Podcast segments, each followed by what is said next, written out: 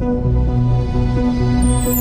Lave Review Project was our last best hope for news. A self contained podcast two hours long, located in neutral territory. A place of nonsense and innuendo for forum dads, community members, and developers. A shining beacon in space. All alone on a Tuesday night. It was the dawn of the third chapter of Elite, the year Space came upon us all. This is the story of the last of the Ladian stations. The year is 3307. The name of the place? Lave Radio.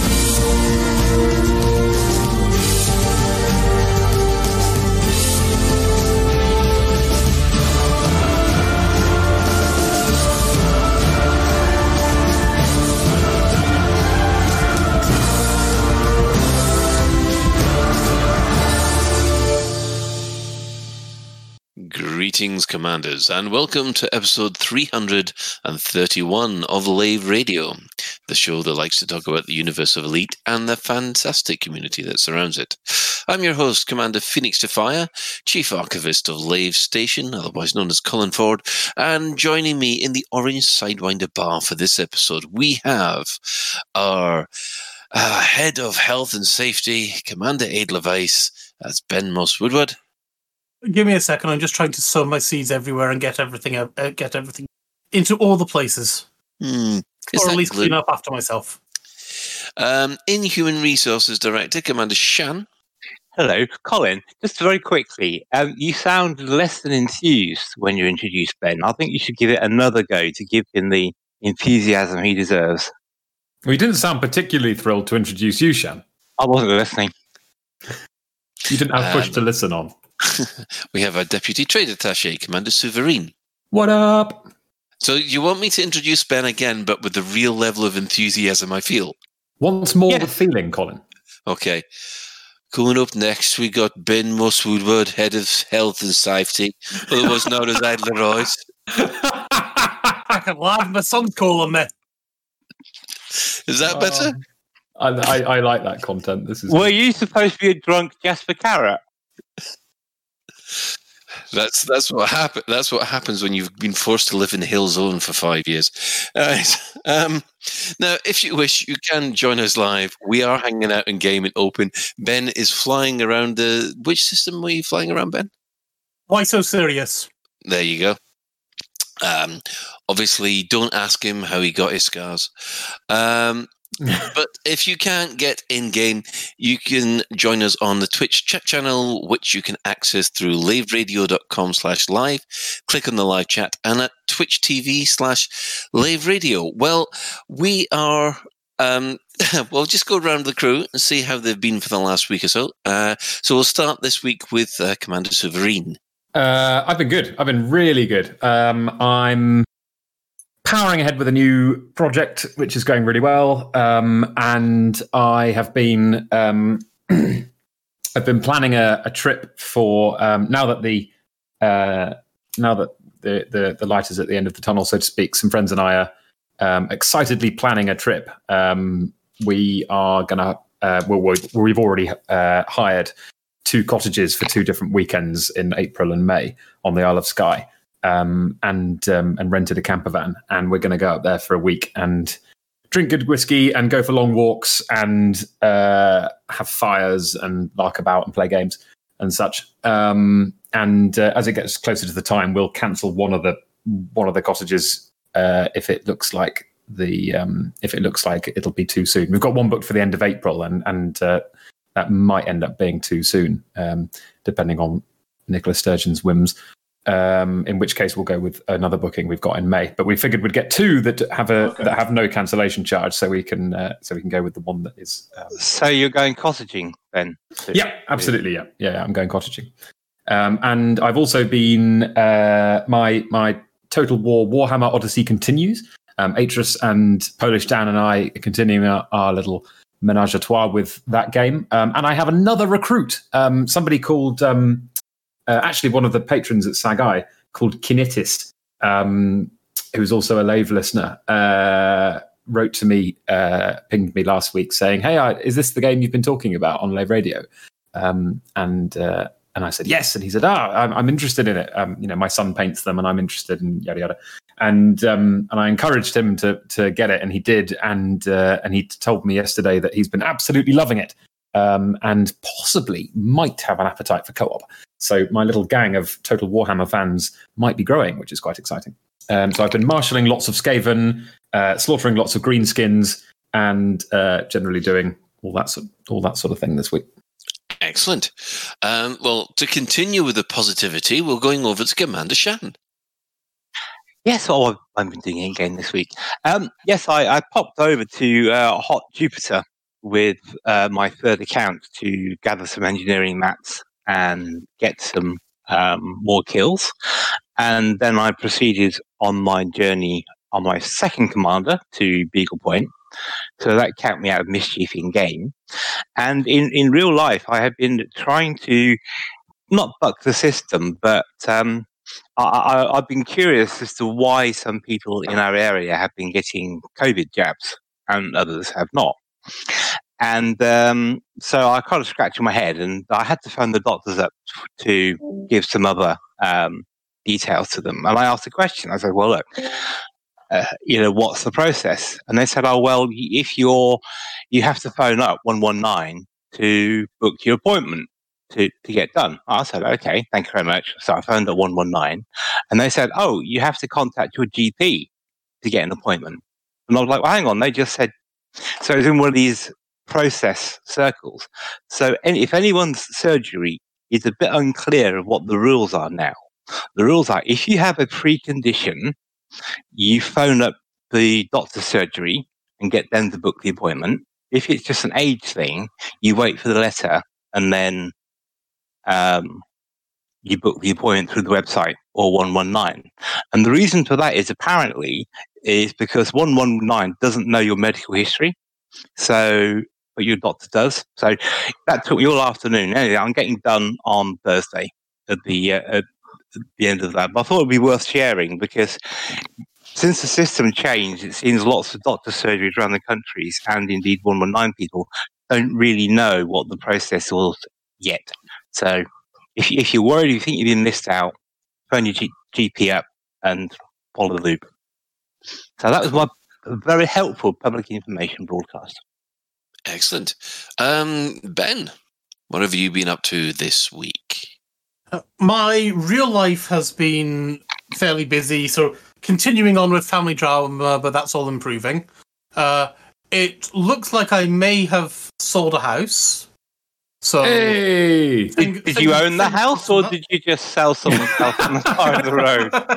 I, I did in fact own the house, um, or I still do technically own the house, uh, but I will hopefully not own the house come the beginning of July of June. Sorry.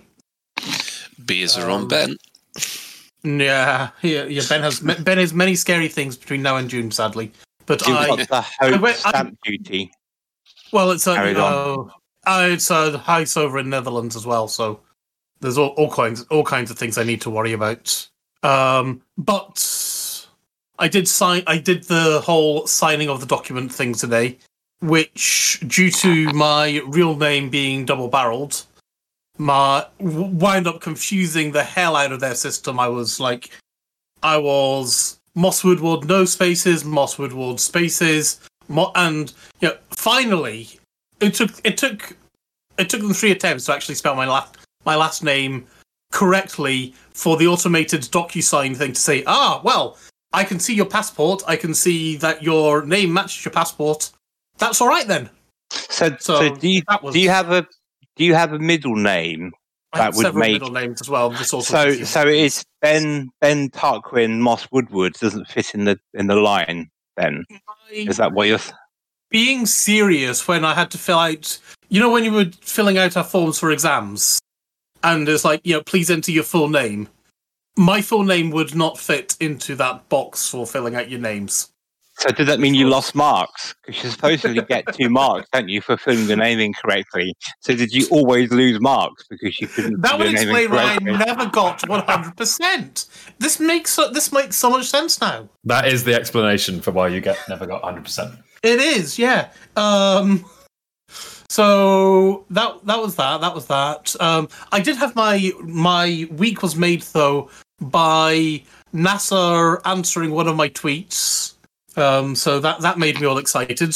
You know, I asked them. I asked them how are all their astronauts sleeping when they're doing crew handover, and they were like, "Yeah, basically people going to be camping out on the Nice. ISS." I was like, "That."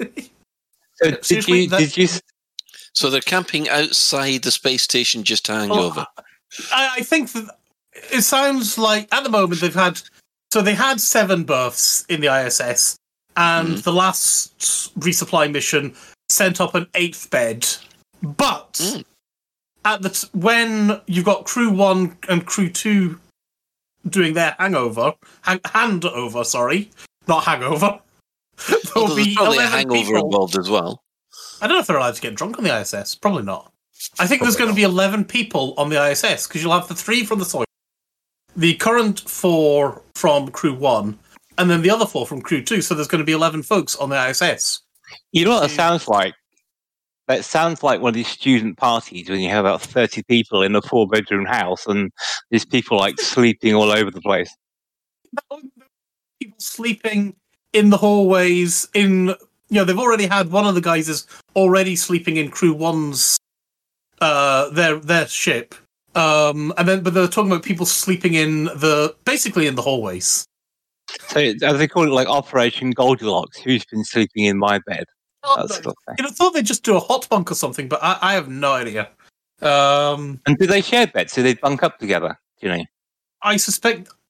Well, I, I'm. I'm no. I'm not going to go there. These are these are proper scientific characters, and I'm not going to imagine. People, people. They still have they, they still have leaves to sleep though, Ben. So surely they must. But I'm not. I'm not going to be go- going into who's sleeping in whose bed.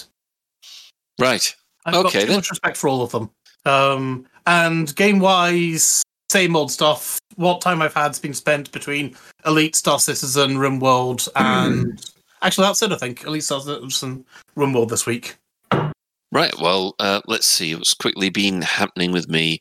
Um, I've taken a little time off from Elite uh, on every space game. I've been playing the uh, Deus Ex Mankind, Divi- Mankind Divided, which I've been thoroughly enjoying before I probably splash out on Cyberpunk. Um, just wanted to get that good old cyberpunk feel back into my system, uh, but I will be back in the in the Elite universe either tonight or tomorrow. Um, uh, obviously, personally, I've had my jab, and uh, I just just put it this way: if you've had COVID and you get the Pfizer, the side effects are for a day awful. it's like having it all over again. Uh, but then after that, you're completely fine. So there's a bit of information for you. I- I mean, I haven't had I haven't had mine yet, but my thinking is, my amateur thinking is, if you have bad side effects, Mm. just think what the real disease would do to you. If your side of, if the side effects are bad, if you see what I mean. Well, no, it's it's a it's a known thing that if you've had the virus, um, it the vi- the uh, vaccine goes into overdrive as soon as you've had it. So, you- phew, yeah, it's so- triggering your body to go, "Oh shit, this happened to me again." No. But yeah, so- actually, in France, they're, they're saying, aren't they, that you only need one dose if you've had it. That's that's one of the reasons why they're trying to string their doses out on stuff like that. Yeah, well, um, so that's basically been me because I, I lost a day and a half to to um, recovering from the blooming jab. So yay! Uh, so that's me. Now we are also joined uh, by um, the mistress in charge of of LaveCon herself. Um, we have Karen with us. Hello, Karen. How are you doing? I'm not too bad. Can you hear me okay? We can hear you absolutely fine. It's so nice to hear you. We haven't heard from you for quite a while. I know. It, essentially, we've been kind of hibernating and waiting for the world to, you know, be a world a little bit because it's, it, you know, particularly in the events world, I'm sure you can imagine, it is so hard to make any kind of prediction about, you know, what's going on, where are we at, what are we doing. And mm-hmm. so we, we kind of work on things, but then you get to a point and you're like, yeah, maybe I'll leave that till till a bit closer. Yeah. So we are running behind our usual schedule. Obviously, normally we would put, you know, tickets out around sort of, you know, January or Christmas when we've been really organised. Um, but needless to say, this year's been a little bit different. yeah, I, it's it has been different. I think that's a, that's the understatement of the year. So, um, you've got something to tell us, uh, maybe about a leave. Yeah. yeah. So we've decided, in light of the various government announcements. I mean, don't get me wrong. We know nothing is set in in concrete government announcements or not. But in light of the current government announcements, they have said that they would like the world to be open by sort of mid June sometime. And I know before anybody points out that they said from mid June, they didn't say by mid June. Mm. So we get it. But if their approximate timescale is even slightly accurate, who knows? Um, then obviously we're good to go ahead for LaveCon, right? Yes, I, I think so. So Yay. that's the plan. so, so the plan, so essentially, is if nothing goes wrong and they've got yeah. the numbers right, and there's yeah. no social distancing whatsoever by the end yeah. of June, yeah. LaveCon's on. Yeah. Now, obviously, we might be encouraging people to consider hand sanitizing, to consider um, face masks, particularly if they, they feel like they've got a bit of a cold or something, and if they're feeling actually ill, please please don't come. Um, you know, because while we can make these predictions, we know that COVID is not going to 100% go away at all. Um, but obviously, hopefully, things will be a lot safer in terms of people, you know, a majority of the, the people who are perhaps at risk. Um, hopefully, by then, have had both vaccines you know, so uh, you know, those of us who are perhaps a bit more healthy, and that I'm not always healthy, but my immune system is rocking. Um, uh, you know, hopefully the rest of us, you know, might be near a vaccine, or you know, at least might be willing to to socialise on the basis that we're not putting others at risk. So that's the hope. Um, obviously, if there was two meter social distancing in place, we can't run. Could you imagine the main room of LaveCon with everybody two meters apart? We would spill into the car park. Um, it just wouldn't be it be achievable. Yeah. So, so you know, we've discussed that with the hotel, and we've agreed that on the current plan, we will we will go ahead. Um, so we are releasing tickets on the 9th of April, which hopefully gives everybody enough notice that they've had at least one payday before then. Yep. Um, and and we are releasing actual tickets. Last year we did reserve tickets when we we weren't quite sure, which was kind of a bit of a pay us if it goes ahead um, situation. But we've decided no, we're going to be confident. We're going to go full out. We're releasing actual tickets, and the um, sort of first wave of them, as I said, coming out on the 9th of April. Um, obviously, we've got some that have rolled over from last year um, which is brilliant. Um, so some people have already got their tickets. Good job. Um, and as I said, we'll be putting tickets out now. I will hold a few back, which might be in case we have volunteer, you know, need for extra volunteers, um, and might also be for people who are perhaps um, concerned about their health if they haven't had the vaccine, etc. Um, but you know, because not everybody who should be on the doctor's list necessarily are, although hopefully they're all contacting their GPs and sorting that out. Um, but you know, one or two people might be a, still a bit nervous by the 9th of April, so we'll keep a few back in case there's any specific circumstances, or people who have got access needs and therefore couldn't, for example, camp or come from another hotel that they need to be on site and they need a hotel room. Um, so, you know, we always try and keep a few back just to make sure that everybody's included.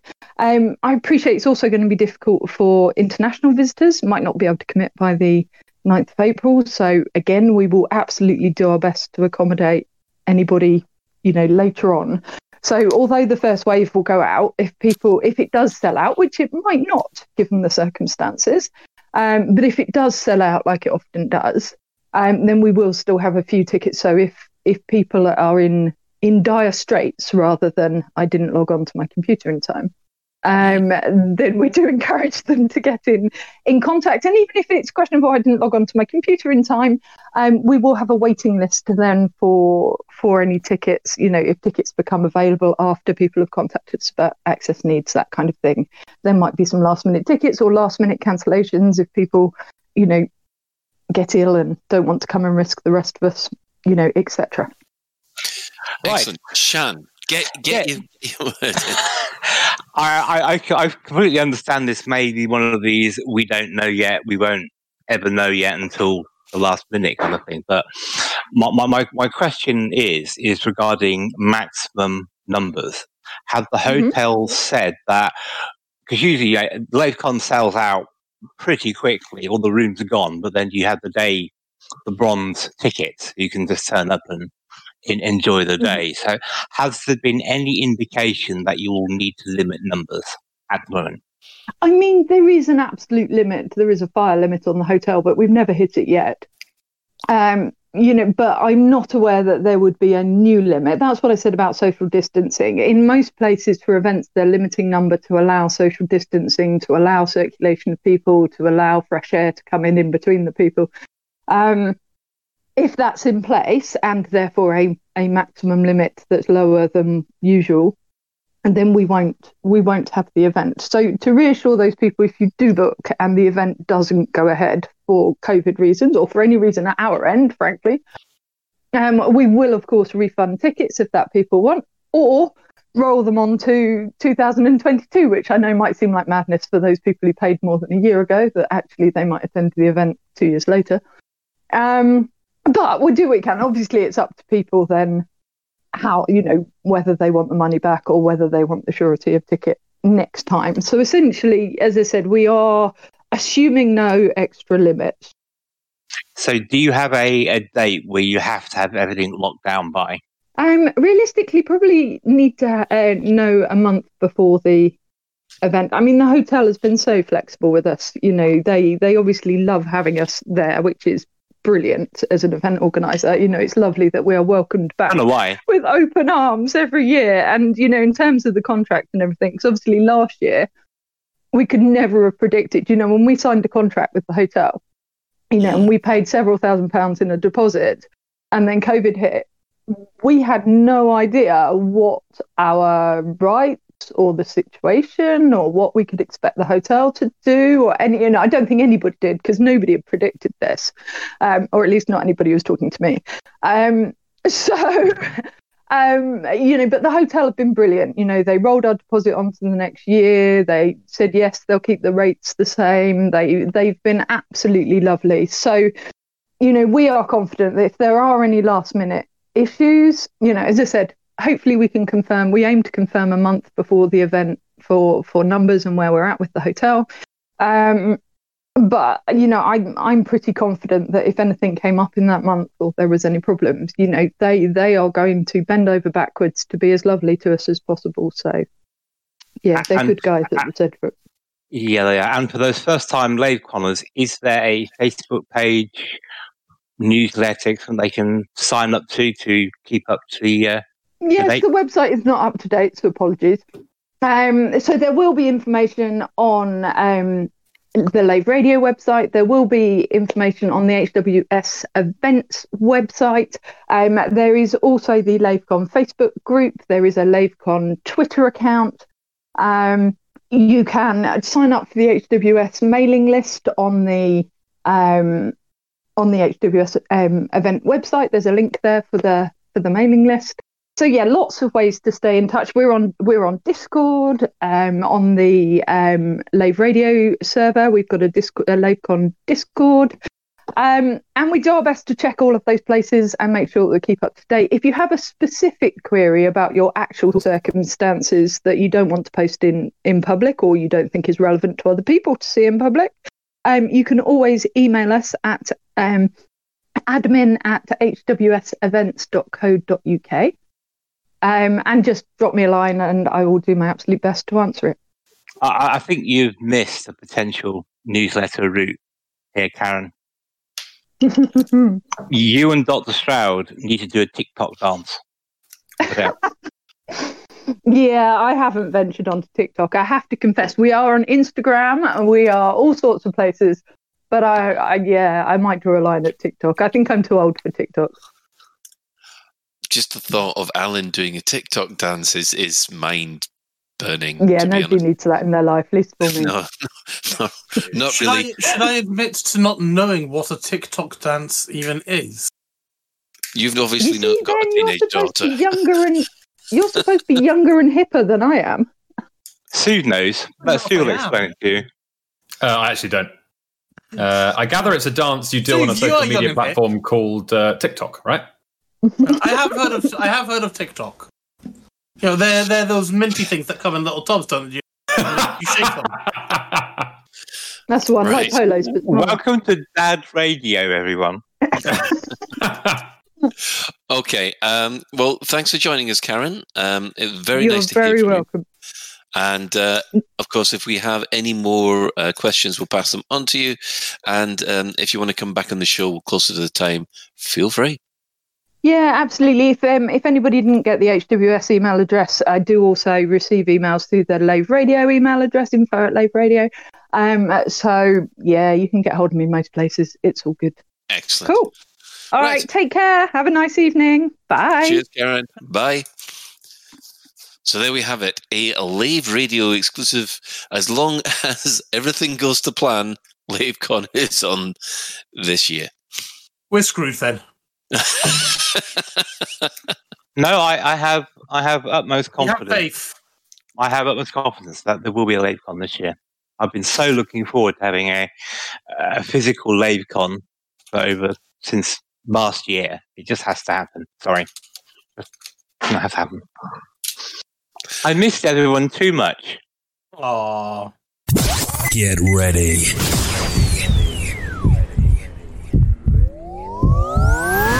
A V E Radio. Welcome back. So let's have a quick discussion about the development news that has happened this week.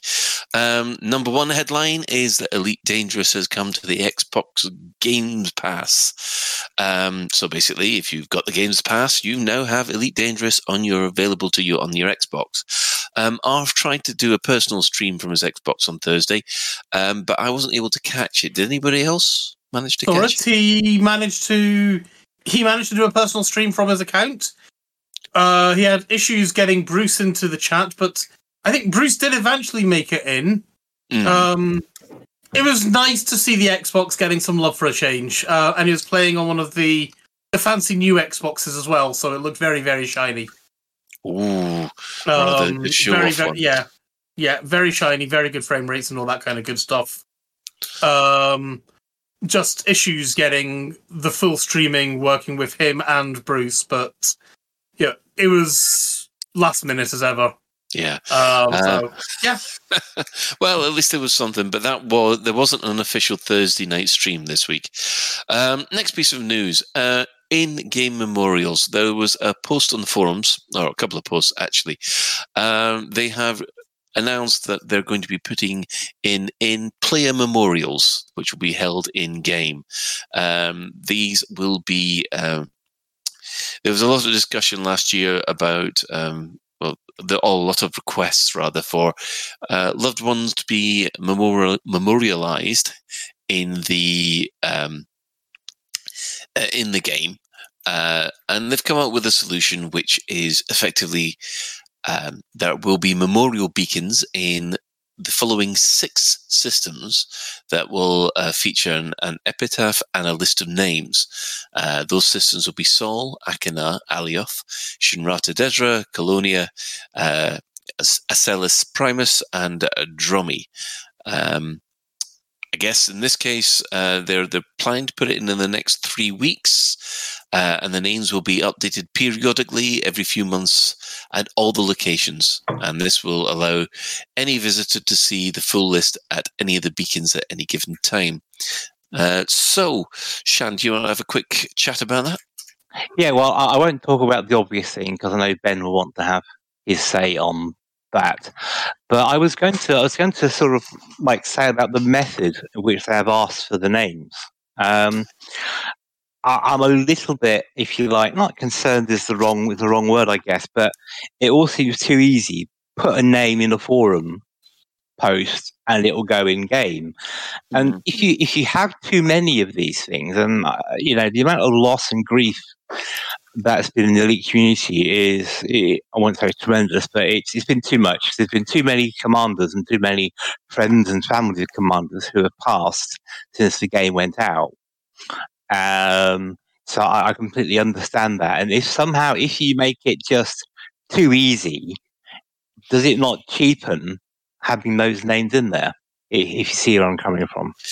so Um, uh, you know, it's like every, everyone can be a special star, and I don't know. I, I, you know, I, you could end up, and I'm not. I'm sure it hasn't happened, but potentially you could have people's pets in there. Now I know people love pets, and I'm going to get flamed to death for this, but I don't know. There should be some way of, if you like, measuring in other words, you, in there. you want you want to filter out the daft ones, so you want to filter Yeah. people that Yeah, because like I say, I really miss Commander McCommander face. You know, and would that would that go in there? Even though just kind of made up Commander McCommander face for a bit of a laugh. Do you know what I mean? Yeah, and I mean, I think this is one thing that has to be taken on trust. And if there is a, you know, some rude names or stupid things that have gone in there, well, then it really it's the it's the shame of the people that put it in, in my opinion. Um, I really liked Commander Phil McCracken. uh Uh, well, yeah, I mean, and the, or Commander Whale Oil Beef Hooked. So, Commander Biggin, Ivor Biggin. I mean, the system, yeah, it, it is open to abuse, uh, but I still think it's a nice gesture, and it also it takes a little bit of heat off the off the team because they're all, they they don't like saying no to to this kind of thing. Um, yeah. The other thing that I have to point out about this, and I'm sure Ben's gonna Ben, do you want to touch on it?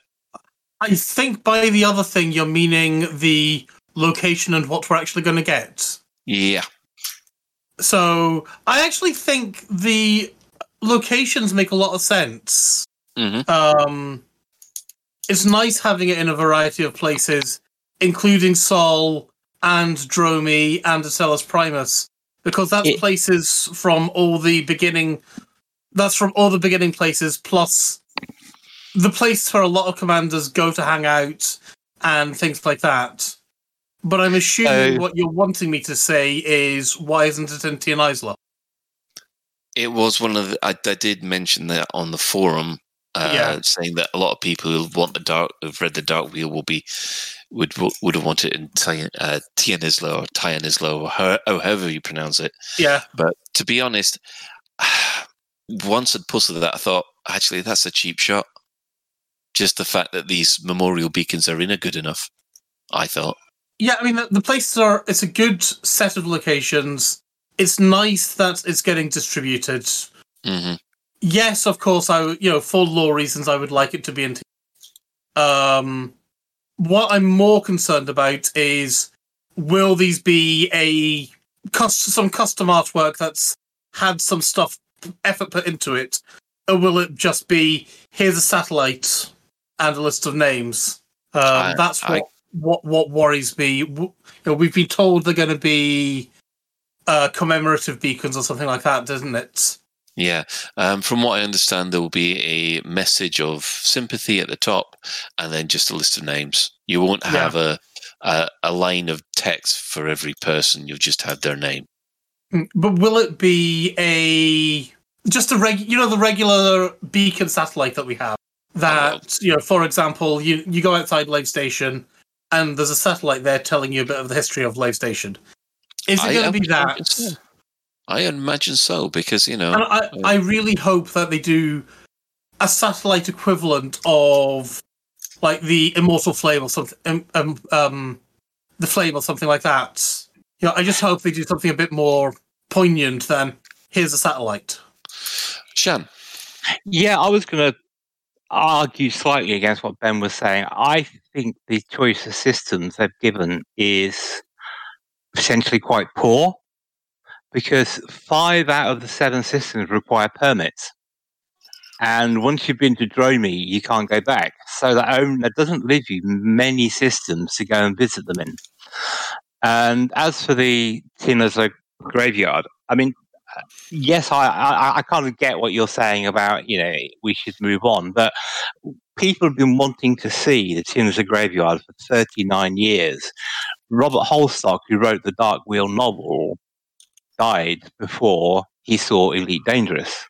So you kind of feel as though there's such a weight of history and lore, and almost you want to give a tribute to the author of the novella, Robert Holdstock, to have it at Nizla. You know, it, it kind of has to be there. And as for the as for the nature of it, well, when they said the beacons, I kind of had the uh, the image of the Red Dwarf episode, you know, where they have the ring and it's all full of these little rimmer coffins. Rimmer beacons, yeah. Rimmer beacons. I, I thought I had something like that in mind. And if he is at Tionisla, I don't know. It kind of, ha- in my view, and it has to be there. There's so much history. There's so much expectation, and and, the fact you could use it to uh, remember the author of the novella that started the lore, it kind of just makes it a perfect place for me. Um, hi, Suv. Uh, yeah, ref uh, Tionisla. Um, I wonder whether. So broadly, I, I think that this solution is the right one. Um, I think that uh, I, I think that given that Frontier have set the precedent that they will uh, that they will um, put more memorials in for commanders who ask for it. Um, this this is the way to do it, which is um, which allows them to concentrate on on improving the game and uh, and uh, gives people recognition in the in the game that they love for uh, for their loved one. Um, but regarding Tionisla as a as a venue, I wonder whether it was. I wonder whether it was looked at but decided against because it was considered it might be considered a little bit tasteless. Um, and ju- just to explain what I mean there, like Nizla, the Tionisla graveyard is a famous is a famous graveyard in the lore, and uh, it it's the scene of sort of quite a few kind of like it, it's in a few it, it's in the books. It's you know the, the books are quite pulpy. Um the books generally are action books.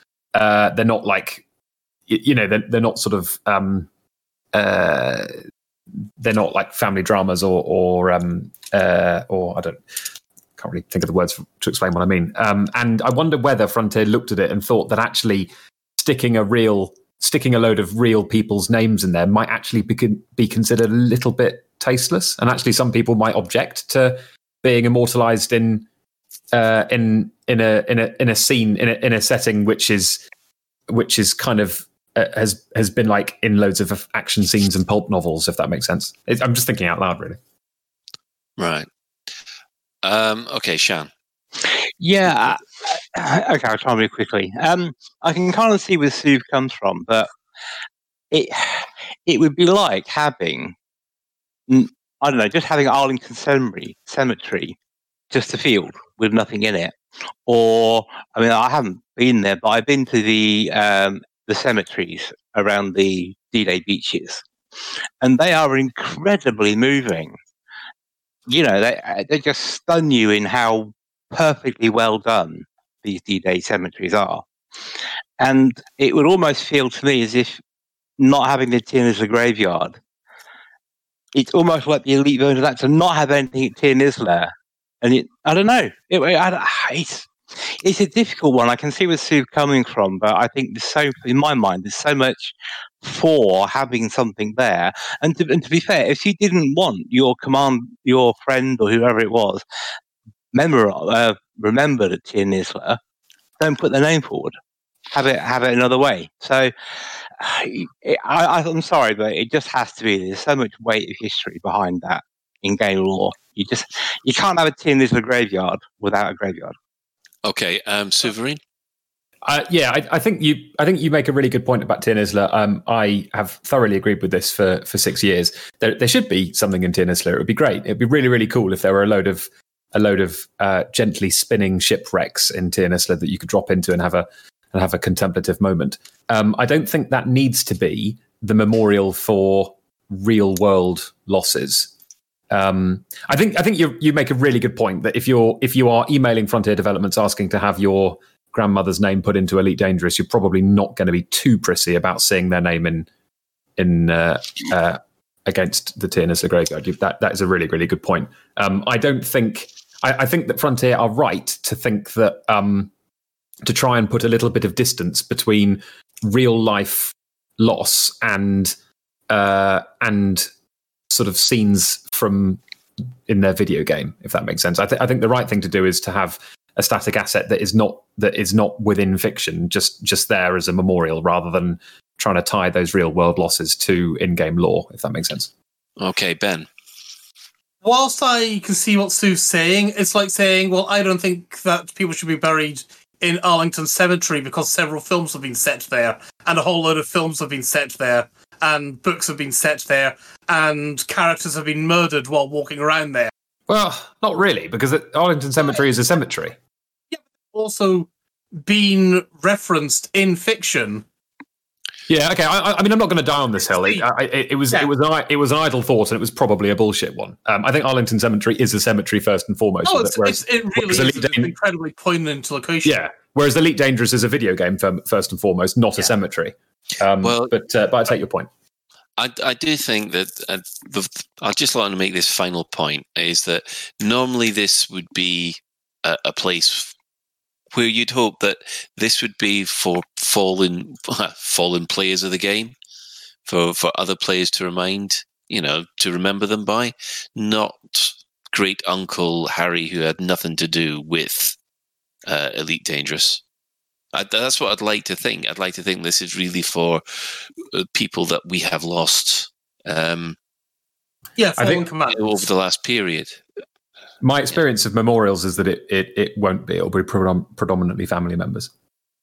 See, I would rather. I, I mean, talk about locations. The systems they've chosen aren't exactly the choicest ones, I would say, for a memorial. I mean, there are some planetary nebula systems, and even Ghost to Jupiter is quite close, for example.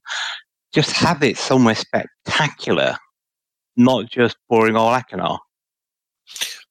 Right. Okay. Well, we're, we're kind of going around in in circles there. So we're going to leave um, the memorials, and and uh, we'll we'll probably come back to it at a later point. Um, now, on Friday, uh, there was a Q and A which uh, was published about weapons. Now, obviously, this was handheld weapons. Um, so there was about ten or so questions, um, most of which we've seen before. Uh, now, does anybody uh, before Shan just before Shan jumps in on this one, uh, does anybody have anything that jumped out at them on these questions? Uh, Let Shan go for it. Because we all know what he's going to do. Because there's there was one question which was: Could players throw grenades at ships and expect to deal to deal significant damage if it's unshielded? And they give us both barrels, Shan. Unleash. Yeah, and the answer was yes, and we look forward to watching it happen. And as soon as I saw that question, I thought, oh god, here we go. So, Shan, off you go. front, do Frontier think they're in a cartoon for this? You know, it's just completely stupid idea. I'm sorry, I'm, I'm sorry for being a bit rude about this, but eh, you know, you've got a handheld device, a grenade or even a rocket launcher, and you're expecting to damage multi hundred ton ships or even tens of ton ships with hulls that can resist bashing into a space station at over 100 meters a second.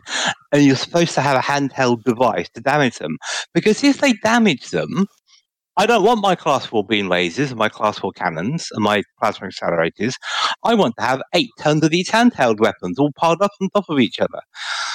I don't know. I, I, I, I know why they're trying to do it because they're trying to replicate a kind of Battlefield XYZ or Call of Duty combat mechanic where, you know, two rockets will shoot down a ship or something like that. I don't know. I, I just don't get I, how you can balance this. I don't think it is like this. I mean, I do. I mean, I can understand that sort of uh, some if you if you look at a modern world equivalent, a couple of hand grenades can easily t- can easily damage or make inoperable a a, a fighter. So you know, but if you've how- got- Colin, destroy a battle I tank. Yeah, but they, they don't they don't damage a battle tank, Colin. And the fighters, to be to be fair, they're built to be lightweight. They're built for a specific purpose. They're not generally they're not built to withstand explosive devices. They're they're just lightweight. Shan, they're not built for the same thing. Shan, I'm not the one doing this. Don't shout at me. Okay. Sorry for shouting at you, but it's just it just gets my I don't know. Severina, uh, are you are you a little bit less angry?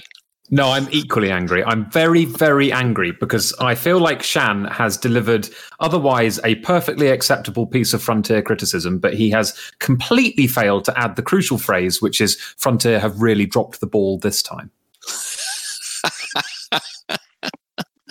Or I drop a grenade. absolutely livid.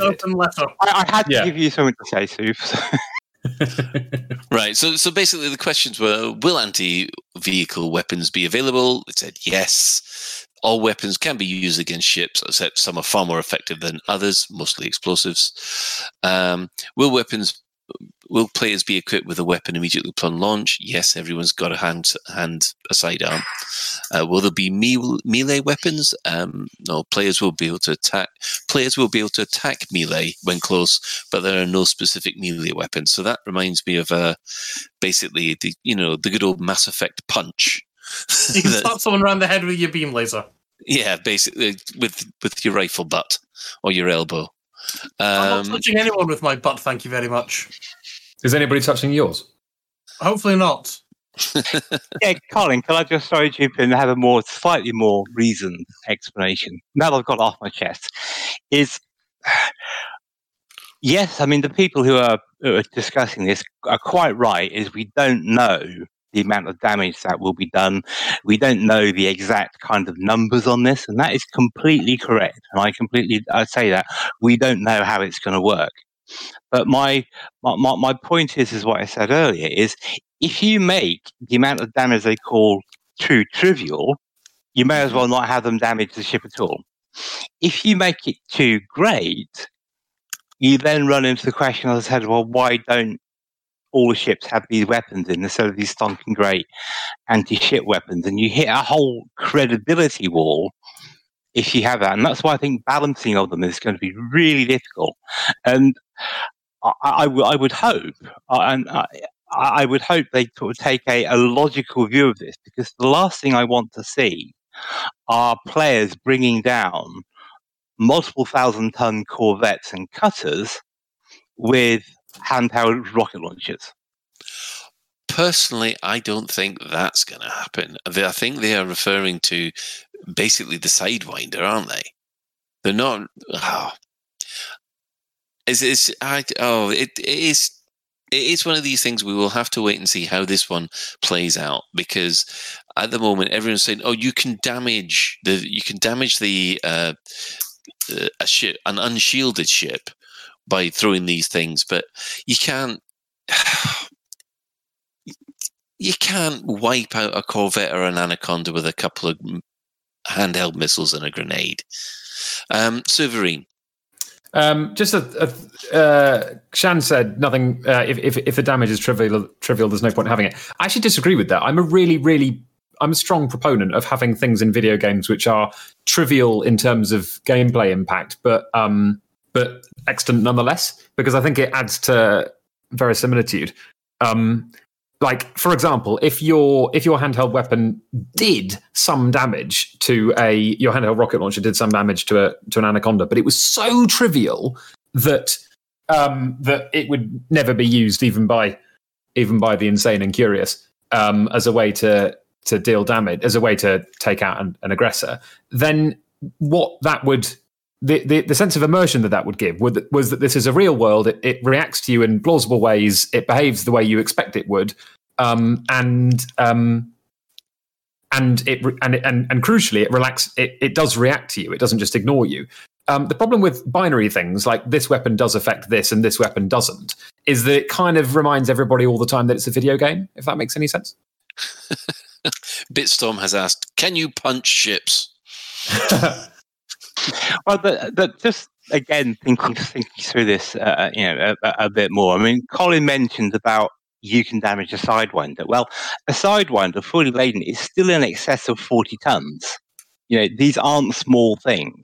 These aren't light aircraft or even modern spaceships, which are designed for lightness. These these things have weight. They have armor, and in in, in thought to what Sue was saying, I mean, I, I thought about this because I can see the need to deter people landing their big ships on top of players and basically ruffle stomping the whole battle.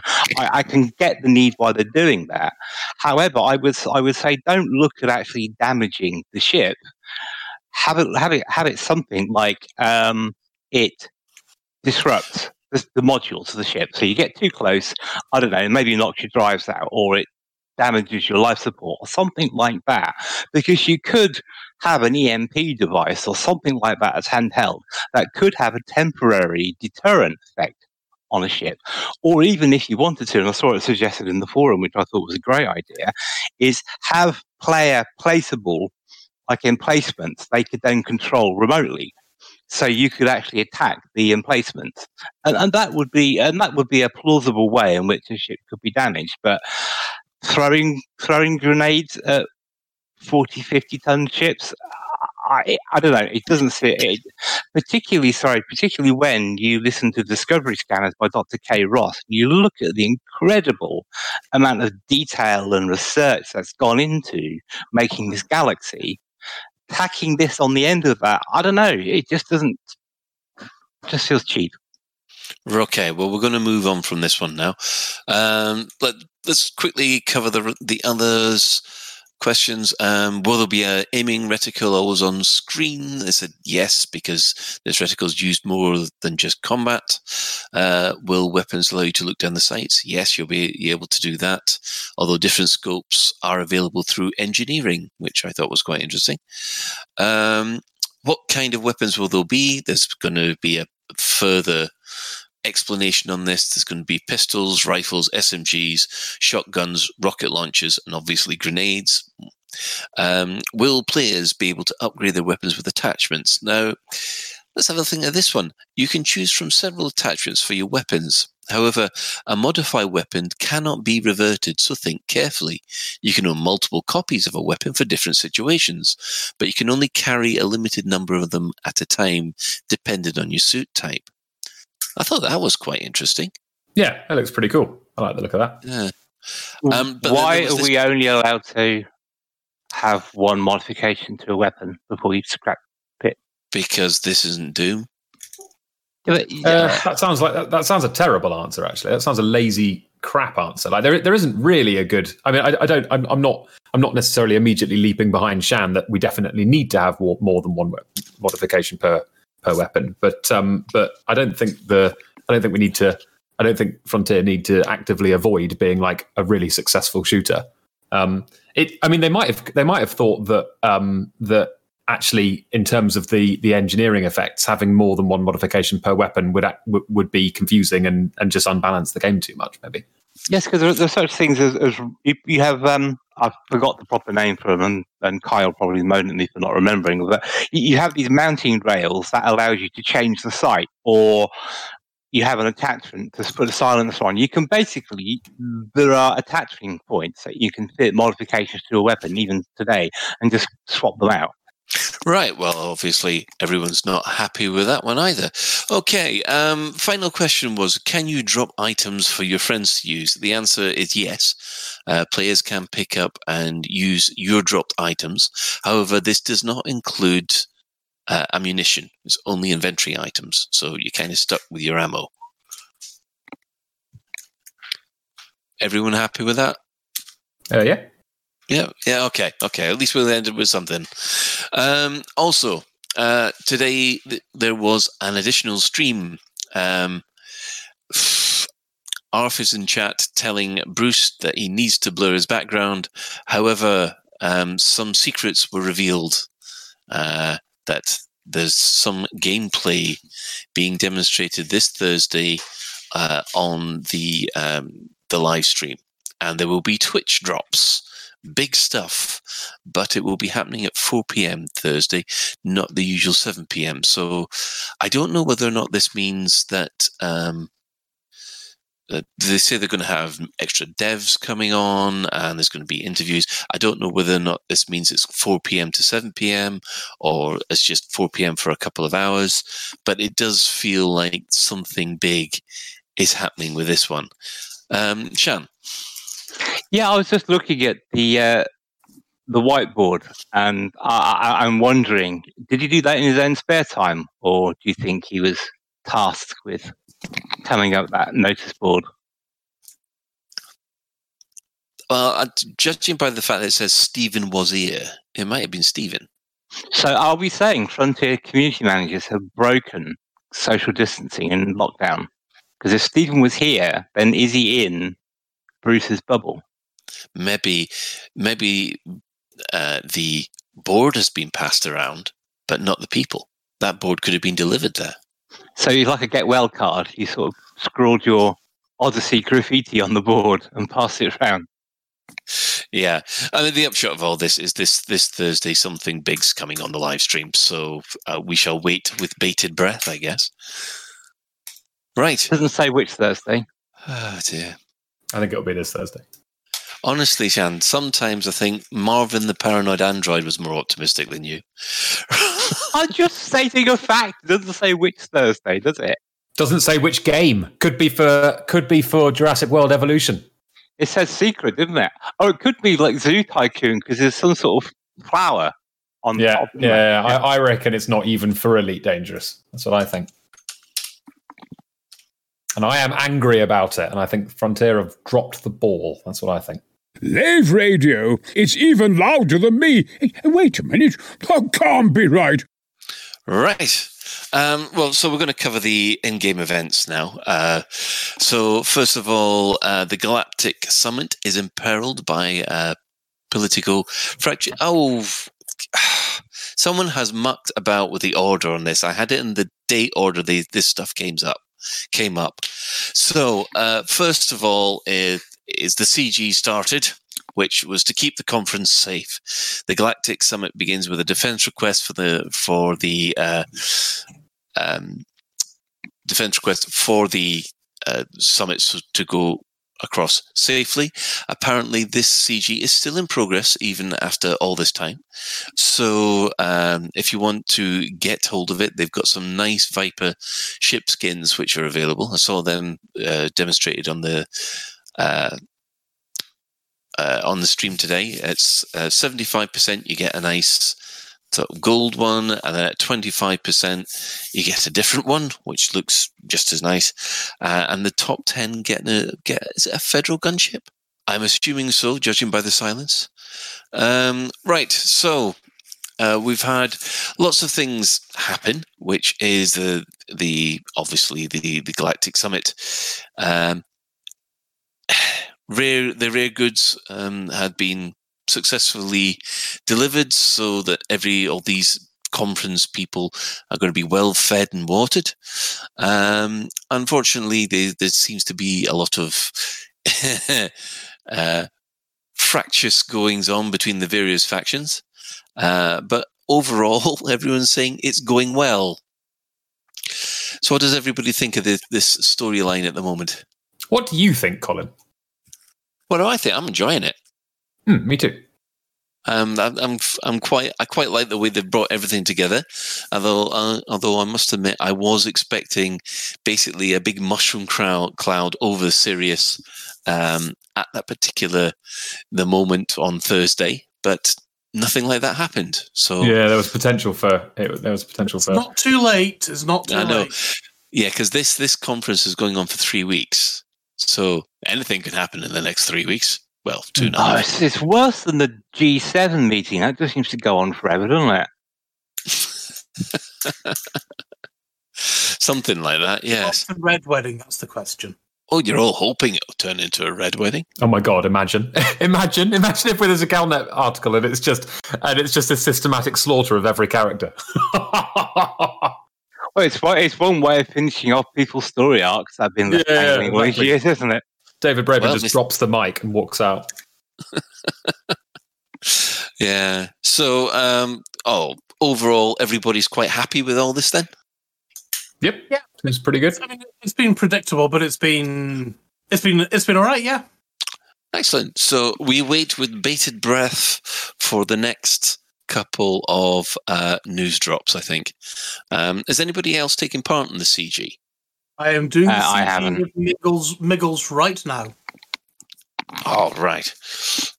So um, is, is that basically interdicting pirates, or are there pirate zones to go after? I'm going. I don't know where other people are going. I'm going to. The, I've been at the compromised nav beacon. Oh, right. It's a It's compromise. compromised. It's a compromised nav beacon, and Mm. pirates just sort of. They keep seeming to want to come in and get killed. Yeah, like sort of cannon fodder. Unbelievable. Right. Yeah, and uh, you keep turning me down. My invitations. But you know where I am, Shan. I said, Ben, come to the CG with me. And then you're like, no, don't trust you. Go away. I, I, I'm at the CG. Come, you just. I bet if I went there, you'd jump join out. I bet if I went there, that you'd jump out. Uh, Oh, I'm terribly sorry, Shan. We're having instancing issues, are we? Hey, I'm I am at the CG and I'm on air. Well, unfortunately, I'm nowhere near the CG. But Oh, okay. Okay, Everybody. you can everybody. bring the freight carrier pretty quickly if you want. Right. you, Well- well, just saying, you know where I am.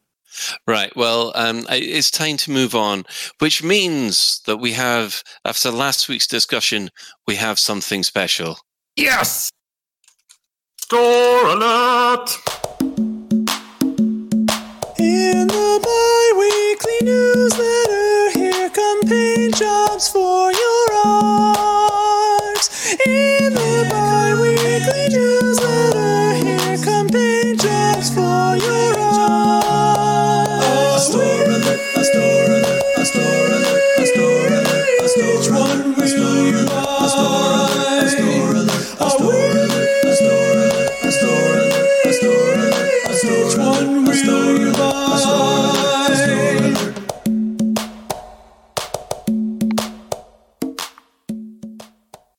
And we have to thank Commander Encore. J, Encore.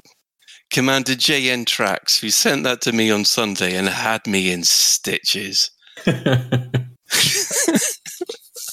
my new ringtone. That's the JN tracks involved with. Yep. Uh, apparently, I'm, he's, I'm setting you up here, Colin. It's American.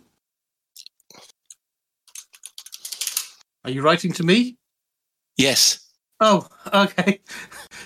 Jay and Tracks from the Loose Screws podcast. Thank you very much. There you go. That was genius. JN Trax, you are a, you are a, you are a visionary. So, So uh, hang, hang on a minute. I- If I, I've been listening to that again, and if you play it backwards, it's the, the words say Sandro is alive. Uh, I people are now that. requesting that instead of pink custard. Grant will be beside himself. No, it's got to be beside somebody. Well, there was newsletter 312, which um, I do believe everybody uh, has looked through before. Um, and uh, they didn't actually have a store alert, it was a store spotlight, which just showed the, the latest ones. Uh, That's that- nowhere near as good as Store Alert. I know. Store alert still exists, though, doesn't it? It does. Oh, yeah. It's every other week. but I think I think we're going to have to use that that theme tune every week from now on. Yep. Oh, we have to. We have to. Agreed. Especially since all the effort that went into making it. I mean, you can't just play it once and Yeah. How did you find all the barbers? That's what I want to know. you, you just have to you'll have to have a word with uh, Jay and Trax Hmm. because uh, yeah, Can I amazing. put in a request that we get to at least hear that once more before the end of the show, please? definitely. I- I, I was just thinking at LaveCon, I think we should have, you know how like they have in boxing matches or wrestling, when someone comes into a room, they have like the theme tune, don't they, as they come into the ring. I think we should have that at, like at, at LaveCon. So when Soothe comes to, that kind of plays. When I walk in dressed as a Mexican wrestler. Uh, what and uh, what with your little badge saying "I beat Obsidian Ant" something like that. yeah, exactly. That's assuming I do. This is a good segue to talk about to go back to our um, to go back to our wrestling section, I guess, Colin. Mm, Uh, no, it's not. Um, can we please have our uh, our advert break? We'll be right back after these messages. I was overseeing the delivery of some slaves to the starport in Exios, and a cleaning robot had just washed the floor, but not left a warning sign. I had to run after a slave that was escaping, and I slipped and fractured my wrist. I was delayed for 10 whole minutes while the Medicomp repaired the damage. My time is billable. Can I get compensation? Yes, you can. I was on a regular trading run back to Sol, and it was my job to repaint the outside of the ship. I was given the wrong kind of EVA clamps. Nothing bad actually happened, but it did give me a fright. Can I get compensation? Yes, you can. I was checking some robots through customs when I distinctly heard an official call the robots clanks. I was deeply offended, even though I'm not a robot myself. That's their word. You're not allowed to use it. Can I claim for moral outrage? Yes, you can. At Cowell and McGrath, we are now taking any kind of legal action.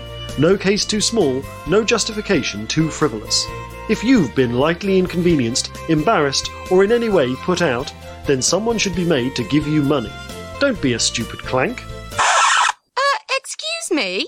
Cowell and McGrath, taking on any case, playing the percentages. The Federal Navy. We want you for Adventures Unlimited. Just last week I was mixing Sidewinder slammers at a seedy space bar. I wasn't even pilot registered. And now I have a ship and a basic starting mission for the Federal Navy. Owing to recent actions in the Lave region, the Federal Navy now seeks to recruit another 1,000 entry level pilots. We need you to add your strength to our military machine. I'm going to see the galaxy. We have missions for all pilots, regardless of combat experience or flight hours.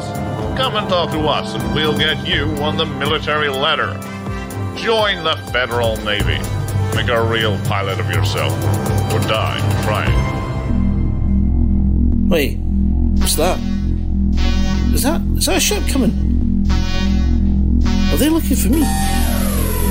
What do they?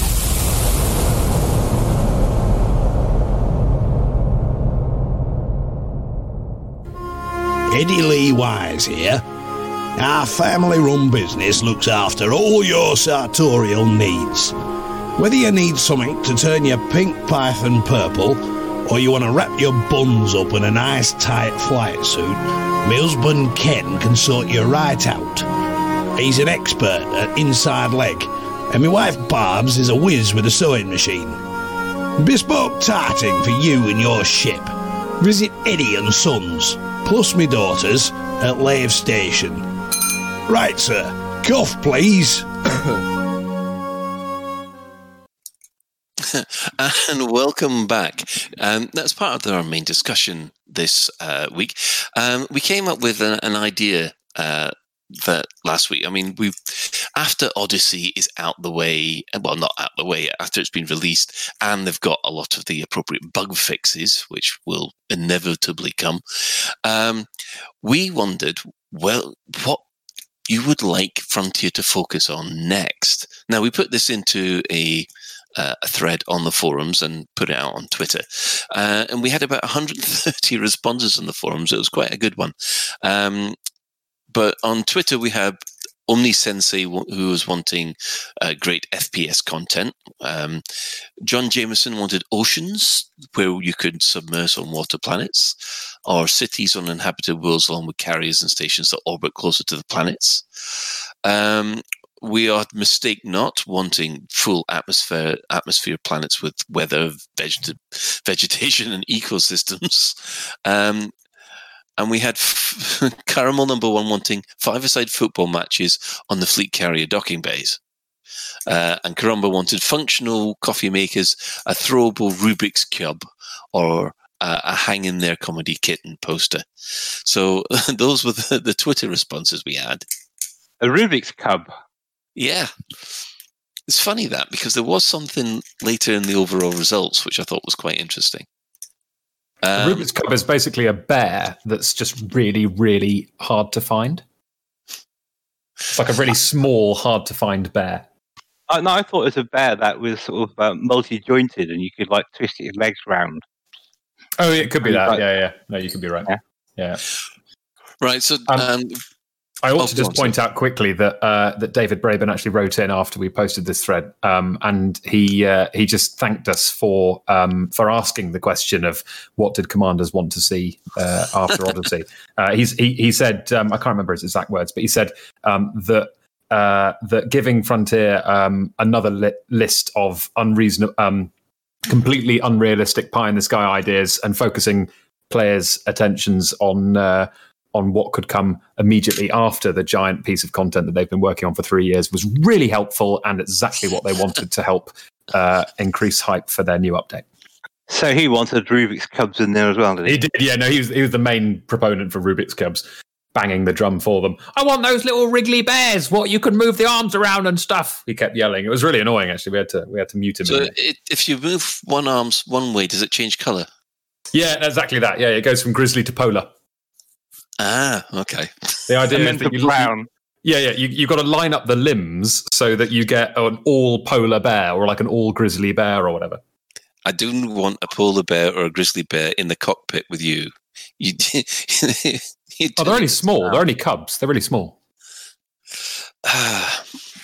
anyway, we, uh, like I said, we had a massive response to this, and out of the approximately um, 35 or so options, we're going to have a look at the top five. Um, I did rate them so that answer one would get you three points, answer two would get you two points, and answer three would get you a point, and then added all up. Added all that up so that it gives an idea of, of what people were really uh, really after.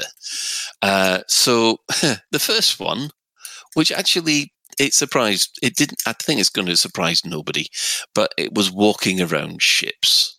That's uh, that's a really good idea to to weight them according to uh, how many times they're mentioned. That's a really really great great idea, and I agree with that as the as the top one. That is uh, that is absolutely what I'd like to see as well. Um, are we going to have a graph of these? Are we going to have sort of a uh, Colin stand up and go next slide, please, and have a little graph of them? Graphs do No. work famously well on podcasts. Yeah, that, that's, do, that's yes. what I was thinking. You know, next next thing you had was basically um, man types furiously and looks stuff up on internet while on air. you know, because typing is exciting, isn't it, Sue? Uh, it's terrible gameplay. Terrible, terrible gameplay. It's even word. It's even word post word podcasting. Um, well, yeah, number one option uh, is. I'll be putting this list up on the uh, in the show notes and up on the thread as well. So um, Ventura's there. Go, oh God, no! Shut up! You'll go back on and hacking again. Um, so yeah, the number one option was uh, with like walking around ships next. I mean, that's that is going to be quite a bit of work and what's what's the gameplay that would be attached to that because having had the headset on and I've walked around the bridge I thought yeah that's okay but you know I've done it once Well, if you look at what Corumba said, you've got three things you could do in there with walking around the ship. You can make a cup of coffee. You can try and find your Rubik's cub, and you Look can maybe create your own. Yeah, maybe create your own kitten poster. what's the gameplay shoot self okay I, I'm sorry. I just, I just every time I hear somebody say, "What's the?" Ga- oh, I don't know why we, you all want walking around ships. How stupid! What's the gameplay involved? I'm like, oh, I'm just, oh, guys. I mean, how many oh, times do people have to like go and play Star Citizen and come back and tell me that it, at least in concept it isn't pretty cool, and then think about EVA, think about think about sustaining damage and needing to hop out of the airlock and na- na- na- navigate your way around the outside of the ship. Think about borders. Think about pirates boarding your ship and having to fight them off. Think about actually going to see the passengers in the passenger lounges. Think about having to go down and get your blowtorch out and do repairs. Think about walking through your cargo hold and seeing the things that you've just port- picked up in port. Seeing about think think think about your spaceship becoming a real place rather than just your avatar floating around the game. I, I, I, I just oh, I'm just going to go shoot myself. No, because I thought shoot self was the one of the game. One of the plays games. that you- It could be. I mean, it, it could be. It- it- Well, I mean, you need player agency. You need to be able to let players. Absolutely, yeah. You need to enable player failure, and if player failure involves me shooting myself through absolute bloody misery at the number of times I've had to justify walking around spaceships, then so be it. Count me in. Ben, Ben, off you go. Or have we lost Ben? Does Ben even exist? I swear, all, I swear, all he does every show, we just hear him say something about beans, and then he's gone, and then he's gone. I'm pretty sure it's just a soundbite that Norman plays, and there's actually throw- no real he- Ben. He throws in a smut grenade and then runs away. Yeah, yeah, he doesn't exist. I, absolutely, Ben is mythical. He's a bot.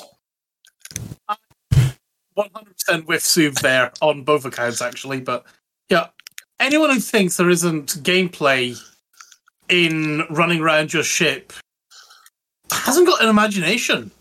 You know, seriously, I mean, there is just there is so much potential that could be there. Um, and I mean, Sue's listed a lot of it, but you know, just even if we want to just like boring things in inverted commas, like you know, your ship is damaged, well, you break out your wrench and you start hitting things with it. Yeah, I mean, from, and from gameplay perspective, another one that's actually very popular is if you think of your ship as if you like your player housing, then as you do features, you kill a oh, ship Thargoid or whatever. housing. Well, yes, I'm saying We- if you think we- of it as player beds in our housing, we sleep there. in in in, in other games, your player housing becomes your your collection, you know, your display cabinet for your achievements in game. So therefore, your walking around your ship is a way of demonstrating your achievements in game. Yeah, absolutely. That it, it, it, it's the obvious. It's the obvious solution for player housing, and as far as Elite is an MMO, E- even even apart from the enormous opportunities for gameplay, just in terms of role playing and giving you somewhere to call a home, it's um, th- there's tremendous opportunities there. Yeah, I mean, I don't know about you, Suv, but I want a fresh Thargoid heart in my cabin. Mm, yeah, I want it beating. I want I want bright green corrosive blood splashing all over my wall while I spin while I spin the limb the limbs on a miniature bear as quickly as I can. Right, just to point out, the total for that one we calculated at 58. Okay. Um, Right. Just to give you an idea, the next one down was 34. So there was an awful lot of people. It was it was the winner by far and beyond. Good. Lots of sensible space people. We like that. Well done, listeners. Well, the next one was um, uh, another one which is being requested on the forums quite a lot, and that is full VR walking around. So obviously, the full VR suite being brought Walking on, around where? on planets, on Everywhere, I on, on ships. In ships as well. So so how much of those thirty four points we are walking around shall we allocate to walking around ships then? Because if you're oh, Well, including VR because- walking around ships, then those points ought to go to walking around ships, not VR No. walking around. Shan, don't be don't be a Don't don't be be picky just- on this because we know that as soon as you get out of the, the seat, you are going to flat screen. And that would mean the same if they were walking around ships. So when they mean VR walking around, they mean the proper VR experience, not the flat screen. So does it also include interacting with your Rubik's cubes in VR? Yeah, it will mean that you know is is the same way that, the same way that um, VR playing No Man's Sky in VR is different. You have a different interface. The way that you use your uh, the way you interact with your hands and your gloves and fly the ship is completely different from the way that you do it on on uh, flat screen version. Probably I, I, that. I go along with that. I, Because the I have to first ask time the question of what's the gameplay? Well, that's the interesting thing is integrating the gameplay in in a in a VR way, isn't it? It's exactly the same gameplay as before, mm. But Completely immersive Rubik's Cube solving. yeah. So so we can give Suv his his Rubik cub. You just want Well, to he yank that Rubik's Cube leg off, don't you? Yeah, I he do, wants yeah, to, absolutely. he wants to stroke his Rubik's cub. I do. I want a pet Rubik's Cube. Ah, dear. Right. Well, the next one was actually uh, not that far down. It was 33, this one. Um, more planet types. Now, for that, I went, I just covered everything because basically everyone's saying, oh, we want lava planets or we want more, we want um, full Earth type worlds, but effectively more planet types to be landed on and to explore. Um, so that's that really is the you know the full No Man's Sky thing, isn't it? Really, Hopefully less 1960s. Um, concept album. yeah. Honestly, yeah, walking. That's that's exactly it. Oh, because geez. you know what, walking around um, No Man's Sky last week, I was there thinking, this entire game reminds me that I'm living in a Rush album. yeah. I, li- I like that it's it's not gives you the impression that you're living in a Rush album. It reminds you that you're living in a Rush album. I I've I am not going to go any further into it um, due to rec- recreational substances and the album 2012. Uh, I take the fifth. that's that's living in it. Uh, I mean, obviously, I can't. After the the in depth discussion that uh, we had with Doctor K last week, we know that this this is a big ask, though, isn't it? uh, is it? The I mean, i i- it's is it as big an What's ask it? as say? again, Is it as sorry. big? Is it as big an ask as say the interiors of all the spaceships? bigger? I'd say. I would say bigger. Okay. Um, can't, like, you know, once again, agree. Frontier have to ask, what can we do on these planets? What while we on these planets? What are we doing on them? You know, to coin a phrase, what's the gameplay? I, I, I, if I could banish one philosophy from Elite Dangerous, it would be what's the gameplay. Uh, if I can make a non-spoiler comment on the list, Go on. none none of these suggestions, these things that the players thought they wanted done after Odyssey, was finding new ways to shoot people with weapons. Funny that, isn't it? Although there is actually something down the bottom, which I'll, uh, which I, I suppose we could talk about.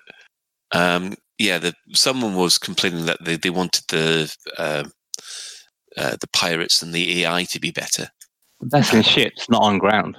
Oh, I thought you said. All right, you were referring to only on ground. Fair enough. Yeah, I was just thinking all of these on the list are not combat related in terms of the gameplay that we have been shown or anything. It's all to do with adding uh, flavor, adding spacey things to do other than the. Yeah. Anyway, carry on. So I thought I'd throw that in there as a thought. No, no, that's a very good observation because um, I didn't occur. I didn't occur to me.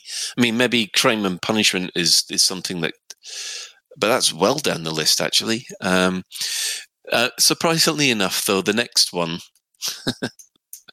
power play, that came in. Fixed At, power play, fixed That- yeah. power play. It seems that everything's gone wrong since power play came along. there we go. There's a new song for everybody.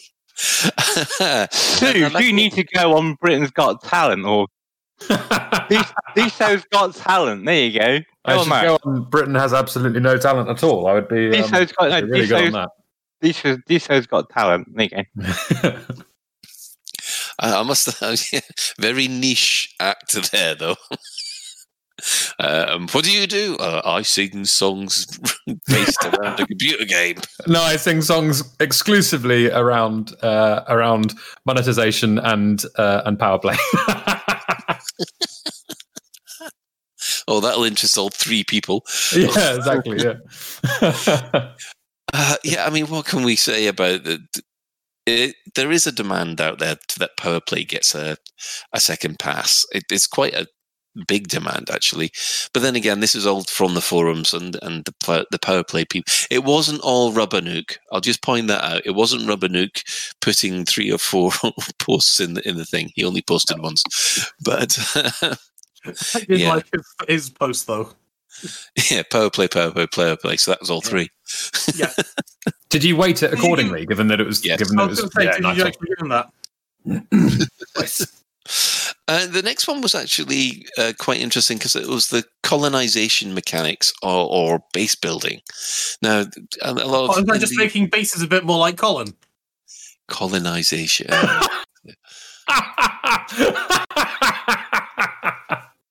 Is that So like uh, is that like Rimmer World? Red Dwarf? oh no, that's that is going low there, Shan. That is really hitting below the belt. um, no, obviously, um, eh, when the Kickstarter came along, they sort of said that they they would come up with an automated process that as soon as um, a system had reached its potential, that uh, or had reached a certain level, then humanity would start to spread out to uh, to the next system along, and after a period of time, you see bases beginning to form and all that kind of stuff. Um, sort of a kind of extension of the the BGS. Uh, that seemed to have been dropped because I remember questions about it in the DDF, uh, and obviously personal base building. Well, they, they they said it wasn't in. We don't know whether it was planned to be in or dropped. But um, uh, what does everybody think of that one? Where's the gameplay in base building, Colin? Where's the game? It's just none at all, is there? There? There's plenty of stuff to do with base building. I actually don't think Elite needs base building if you if you do the if you do ship interiors properly. If shit if shit shit if if if ship it not shit interiors don't want to don't want to. yeah, we're not like we're, we're not inside Lakon ship. No. uh, if uh, if ship interiors are done properly, then um, then they could potentially be quite modular environments where you can customize them to your heart's content, um, and presumably very profitably for Frontier in terms of cosmetics. And um, and actually, I don't I don't really see. I've never really seen a great deal of purpose for base building in Elite Dangerous. I, if loads of people that uh, just stand up and shout, "No, we really want it. We love we love base building," then then absolutely go for it. And I and I definitely think that it is one of the most it is one of the most robust parts of No Man's Sky as an experience. Um, but just in terms of the richness of Elite Dangerous and the kind of experience that Elite is, it's I've I've never felt personally, ooh, what I really need to be able to do is is is, is build a base in this game. Um, I, I feel like if ships are done pro- possibly, it'll it'll uh, done pro- um, uh, properly, it will absolutely scratch the same itch. That that's a good point, Ben. The only thing I would say about base building in Elite is we're a chuffing commander. We're not the mayor of a city. We're not God. We're a commander in a spaceship. Yeah, I love base building games. One of my most favorite games with my most hours is RimWorld, which is only about building bases. My second favorite game with the second most number of hours is Prison Architect. And again, that's about building bases. I don't need that in Elite Dangerous though. Elite Dangerous is about flying spaceships, damn it. Or running around on ground shooting at people. And soon to be running around. It's it's about one one it's about the single player experience, even if you're playing with friends. It's about fish haulage. And mugs. you know, you're not the mayor of a city. Yeah, Uh, just following up on what Ben um, was was saying about base building. Yes, because in currently in game, your ship is your character. Essentially, it's it defines your class, etc. And I'm I'm unsure as to what base building would do other than having a fleet carrier that's permanently landed somewhere. And I, can see how people would say, "Hey, this is my planet. Look, it's got my base with my flag on it. Aren't I great?" But that seems an awful lot of programming effort. That potential Rebel World, program. It, it is because if well, if you think about it, you your base would have to exist in open, solo, and in every single private group, and eh, you'd have to And- somehow manage that. Yeah, and also the fact that um, if you do have a base, and we're not on about um, some, simply building a house here, we're, we're on about creating a, a kind of semi outpost, aren't we? Yeah, I think when when it, when it, was when David Braben discussed it, he talked about those inflatable little habs that you see on some of the planet surfaces. Yeah, that, that was years ago. But also, you it would have an issue for the background simulation as well, because if you had if you had an if you had your base on a planet which was taken over by a faction, would your base be taken over by that faction, or would it sort of somehow be independent? And it, I don't know. It has all sorts of Yeah, I mean, I- I simulation think- issues around it. I, I don't think the background simulation thing would be the issue. I think the issue would be what happens if someone comes in and solo totals your uh, base and there's nothing you can do about it. Because you know you've got your base there. Someone's decided I don't like the fact that you got your base there, uh, but I'm not going to let you defend it. So because I'm going to fly in and solo and total it while you're in. Well, that's uh, that's always happened. that's always happened in MMOs with because you get people who um, invade a territory out of hours when a guild or a clan or whatever you want to call it is asleep. So, they'll- so they know they know the Lave Radio clan, uh, private group sleeps between nine a.m. and nine p.m. So they'll just come on at midnight in their time and take it when no one's around. So that always happens, and it's very difficult to provide a balanced way of countering that. Yeah, well, um, the, the the list did actually show up a couple of um, interesting uh, suggestions. Um, the one that really got me the most was that uh, people requested cockpit cats slash pets. That there was more demand for that than crossplay. Are we back to Rubik's Cubs again? Yeah, we're back to Rubik's Cubs again. Um, Caves wasn't that high up in the list either. Oh, which I, I- that did surprise me. Caves are cool, but they they're just that. They're just cool. For me, for me, caves come under the same category as a new gun or a new spaceship. They're they're cool content, but they're not they're not grand new spheres of gameplay. Like they, they, they are they are pretty cool, but they're they're not they're not comparable to the other things on the list. I don't think, for me at least. Yeah. They're Uh, scenery, so- aren't they? Yeah, there was a lot of demand for stealing ships and sal- and salvaging ships or salvaging wrecks in space. That w- that was that was uh, interesting. yeah, I Uh, like that idea. I, I, I like that idea. I think that'd be really fun. But not as if your Uh, ship was stolen, but you know, to have that in a game, I think it'd be a fun thing to guard against. Uh, and one of the other things that people were really wanting were galaxy map improvements, which means you know f- um, sorting out your bookmarks or basically making the user interface easier. Uh, Mac has just said an important thing about pets. The trouble with pets in the cockpit is if the canopy blows out, they get sucked out into space, and that would be tragic. Thanks, Mac. Your your space cat going whoop. Not if they had like cat remlock graveyard. suits. Not if they had cat remlocks on or something. I'm sorry, I've just got in my head meow. Ah, you can tell I'm not a cat person. Be like Garfield, wouldn't it, at the window? yeah, the Garfield on the on the, on the outside. Oh, the Babylon 5 episode, didn't they? When they tossed the bear into space and it went back in the What the canopy of the Starview. Yeah. yes, I like that. Um, oh, Ventura suggested um, I would have obviously have to have a bunny. oh, he wouldn't say anything; he'd just go. Ah, so yeah. What should be the community question? What pet do you want to see explode before your face? Ah, right. Um, I, I think we'll um, move on to the community corner next. So, uh, if we've got a little, little time Um, sorry, Colin. There's a couple more. to go. Um, one thing that I think would be very, very useful, and people have been asking for for years, although surprisingly didn't get many votes, uh, was multiple commanders. Yeah, that was 25 down the list. Now, there's only two people who um, uh, basically thought it was kind of mm, in the middle. I think everyone's got used to actually buying extra commanders at the moment. And I guess as so, long as people Yeah, the problem is as long as people buy new commanders, Frontiers won't give you that. Mind you, on the Xbox and on the PlayStation, you can have multiple commanders, can't you? Can you? Yeah. I know you can on the Xbox. I'm not sure about the, the PlayStation. Huh, that's really interesting.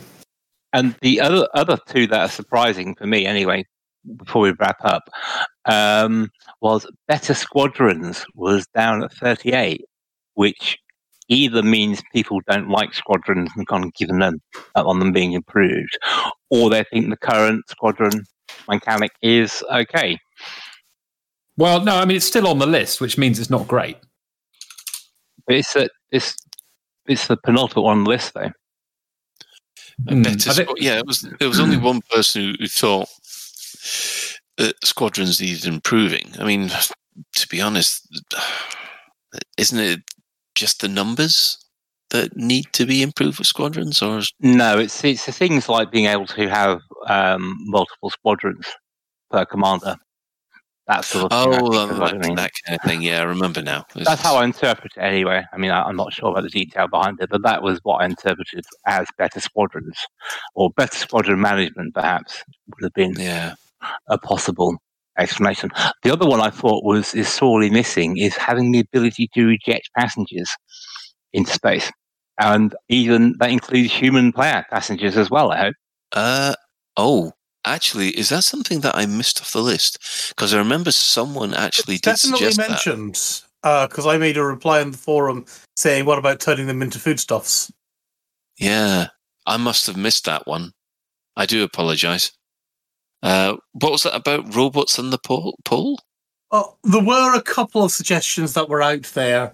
So one person who we will leave nameless, although you know, if you want to find out who they are, you can find their post. Is wanting to make is wanting to make relations with our NPC, and if that relation were good, then he strokes she could walk around their ship or cockpit just wearing their underwear. Okay, someone's been playing Mass Effect a lot more. Uh, another That's- one, yep, go Shan. Uh, sounds like Second Life in space to me. I would like to downvote that idea. Uh, another one, and I, I have to admit, I thought this was actually quite an epic idea, was robotics. In particular, robots, robots with body curves of my liking to be purchased at every station, together with, together with cockpit accessories like a dancing pole. Oh my god, you want fembots or They want fembots. mailbots in the Yeah. in- oh, Um, uh, but the best idea, I think, was a big jetpack on your back and skis for ice worlds. And I think that would just be so epic. We, we need that, in game, frankly. That would be really, really good fun. That's um, Yeah. that's more of what Shan calls cardboard box stuff. I would love that. Oh god, yeah, that would be awesome. Hmm. Whereabout were more SRVs, by the way, on the list? uh, that was actually number nine on the list. Okay. So it, it wasn't that far down, but I thought that would be up a, a lot higher. Yeah. I mean, was was there any was there any surprises? I mean, you've all got access to that list. Was there is there any surprises that you thought, oh, I didn't expect that to be there? Um, explore gas giants and water worlds I expected to be further up. Hmm. It wasn't Oh, isn't that surprised under to me. planet types? You know, rather than Uh, specifically things. Yeah, but those those were the ones that people um, specifically asked for. They wanted basically you to be able to uh, dive underwater on on the water Yeah. worlds with your spaceship. So I thought that was a bit, you know, and basically mine the gas in a gas giant. Yeah, well, I mean, that's the gameplay of it, isn't it? Hmm. There's the gameplay. anyway, okay. Um, What we'll was move sorry, on. just very, I haven't done much mining recently. What's the what's the attraction for small seismic charges? Is it simply because it means you can have a greater variety of mining ships, or what's the thought behind that? Then, do you know? Uh, I just assumed that it, it meant that um, you could go mining in a tiny ship. Because at the moment you need what? Um, is it class two? It's, it's at least a class two, isn't it? Maybe it means you can have a more, a better variety of ways of mining. Because if you're limited to the class two, then there's some ships that even though you can ramp up with seismic charges and It's other not what Colin stuff, just said. Well, no, I was thinking. Well, you said smaller ships, and I was thinking, well, there are some ships that are quite big, but actually are ineffective miners because of the. Ah, of course, because you got the Type Seven because it hasn't got any Class Twos, but it'd be Yeah. a good mining ship otherwise. Yeah. Um, oh, by the way, if you look at number thirty-four, um, Shan, there's your eject passengers. Yeah, I, I, I mentioned that. Um, Actually, actually, a good a good thing to do would be to be able to chase them around a ship and then trap them in an airlock and then press the button and watch them get sucked out. So, so basically, there you've you've highlighted number one and number thirty-four in one foul swoop. right. Okay. Well, we're going to leave this here and move on uh, to the community section. I could murder a cup of tea. Yorkshire Gold, if you have it. Double Yorkshire Gold. and if you don't have it, you're dead. Lave Radio, broadcasting to every corner of the galaxy. Welcome back. Um, well, there's not much um, that. Well, we originally we were going to have Karen on at this point uh, to explain what's happening with LaveCon, but uh, and obviously time was against us, and uh, she had to uh, to dash. So um, yeah, so just to reiterate, um, as long as everything goes to plan with the uh, with the government gui- guidelines, LaveCon will be on this year. Fingers crossed. Uh, the other thing to um, discuss is the Dark Wheel Initiative. Um, they have swept the war at 4 0 in Ross 154 and climbing an instance in that system. This is the uh, expansion to test Sol. And when will that be happening? Other than it's happening now, but when does that look to be concluded? Well, I'm afraid to say that's all we had uh, reported to us. So that's uh, that was the dark wheel. Chat. So Kai can probably answer that in Twitch chat if we if he hears and gets around to us in time. So, um, just before we uh, finish off tonight, uh, does anybody have any other business that they would like to discuss? I do. Okay. No. You, you sound like with dread in your voice. Actually, it was it was in response to one of the one of the points that was raised last week about instancing because of different PEGI ratings for the game. You know, like the elite main is Oh, a seven, yes. and well, I would have thought the obvious answer would be make uh, elite more violent to bring it up to the level of Odyssey. Because if you can't bring Odyssey down to Elite's level, bring Elite up. I don't know. Maybe have maybe have people exploding in spacesuits with jam everywhere. That whatever it is, Well, just make okay. it more violent to bring the rating up.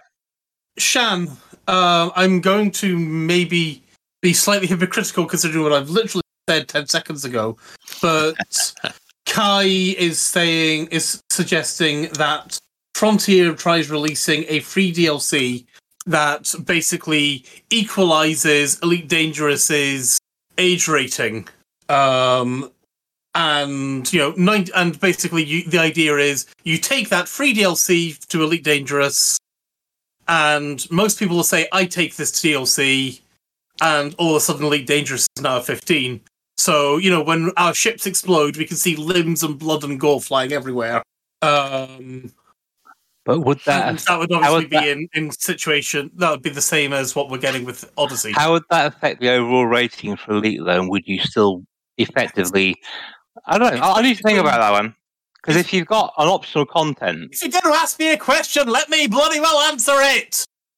on then. Basically, by having that DLC in there and having it available as a free DLC to the to the base game, you are bringing the base game up to that level. And if you don't want it, then obviously you're not going to be buying Odyssey, but you're obviously you're not going to be getting the blood and guts coming out of commanders' cockpits as well.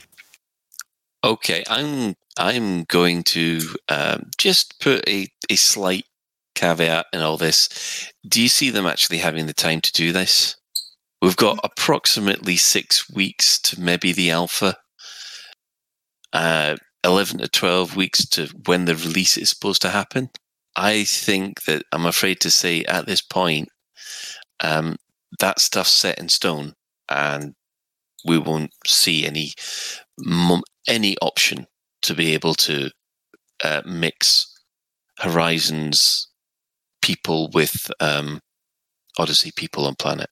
But ho- hold on, Colin. Didn't you say last week they haven't decided on the death mechanic yet? Exactly. If they haven't, you know, they, they've got. I, I don't think that they've they're they've got the time to be able to do that. Well, you just choose a body part that makes it an instant increase in PEGI rating, don't you? You don't need to, You to do the somebody's whole. cockpit out and you see their cock pitting out of the window. Oh wow! I was thinking of head, and not that sort of head either. Okay. Oh, gee. I thought we were doing so well. I thought we were doing so well at this point, but obviously not. Ah. What are you thinking of it?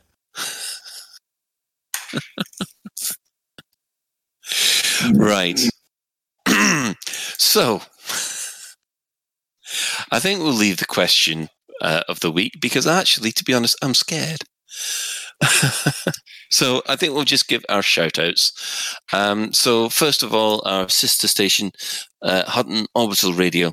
It broadcasts on a Thursday at 8.30 uh, GMT. You can uh, tune in at twitch.tv slash Hutton Orbital Truckers, or if you just want the audio, go to radio.forthemug.com. For the discerning commander that likes a bit of CQC action, check out the C- CQC Discord at discord.me slash elite dangerous CQC. Um, if you want a literary discussion about science fiction and fantasy books, please subscribe to the Data Slate podcast created by Station Commander Alan Stroud.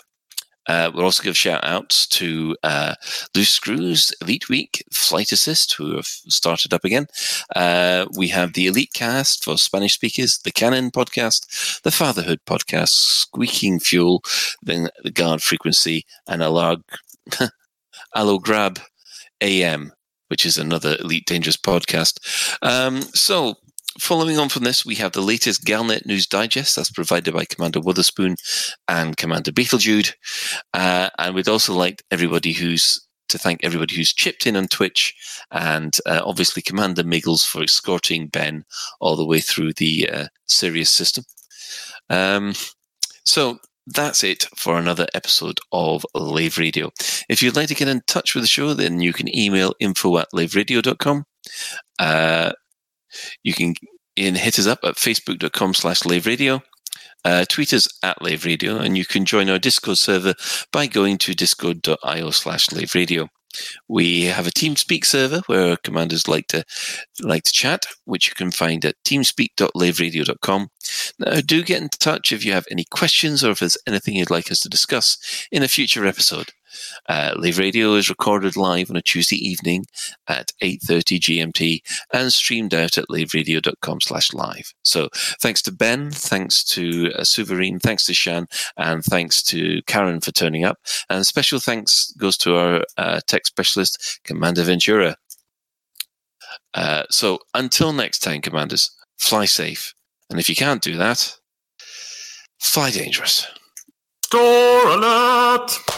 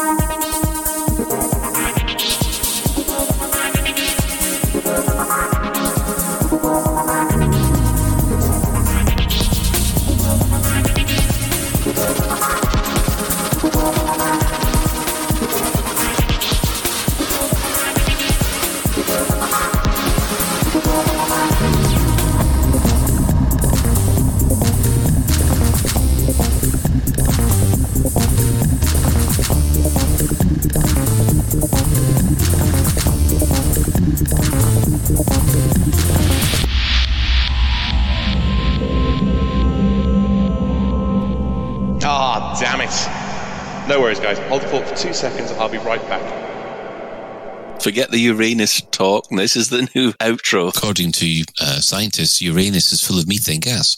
You've been dying for something to replace your Uranus. I think you're right, though, Colin.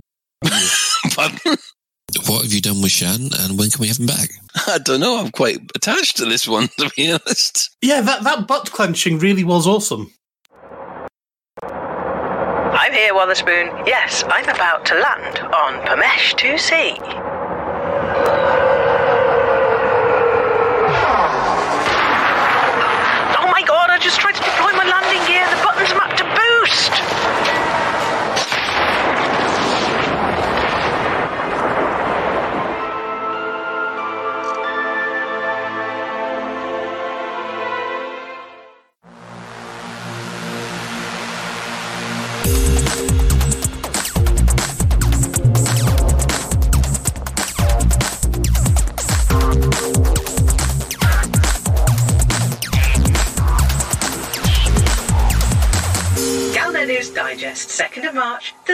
3307.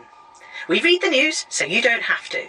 In this week's news, 100% pirate free. Mass Manager Magic. Hugh Janus. What about weapons? 100% pirate free. To the excellent work of bounty hunters, the Sirius system, where the Galactic Summit is being held, has now been completely free of all pirates for five days in a row. The Sirius Corporation, working in association with the Federal Navy, is keeping a close eye on the situation. Were there any significant presence of pirates in the system, the Galactic Summit would of course have to be terminated early, so it is very important that there continue to be no pirates whatsoever. Sirius is aware that commanders have earned 500 billion credits in bounties since last Thursday, but that figure in no way implies that there is any problem with pirates. So if commanders just continue to keep on killing the not pirates as quickly as they can, that would be lovely, thank you. Sirius Corporation wishes to thank commanders for their ongoing vigilance and hopes they will enjoy their Viper Mark III paint jobs. It apologises for the inclusion of Federal assault ships as prizes. Apparently, the Federation insisted. Mass Manager Magic. Commanders who plan to make the effort to buy the new fully engineered 5A frameshift drive from human technology brokers around the galaxy are reminded that there's only a little over a week left to get the special introductory rate. For those commanders who've already bought one or more of these special modules, don't forget that you can add an experimental effect that makes the drive even better. To do this, you need to visit an engineer who can configure frameshift drives. Elvira Martuuk, Felicity Farseer and Mel Brandon are the obvious choices. Head straight to the Mass Manager aisle, taking with you those atypical disrupted wake echoes, the galvanizing alloys and the eccentric hyperspace trajectories you've been carrying around for ages and always knew would come in handy eventually. And get yourself another few light years of jump distance on an already amazing jump drive. Of course, You can never jump as far as a fleet carrier, not even with jumponium or neutron star boosts. But with a little effort, you can cross the galaxy a lot faster than a fleet carrier. And without all that annoying waiting about.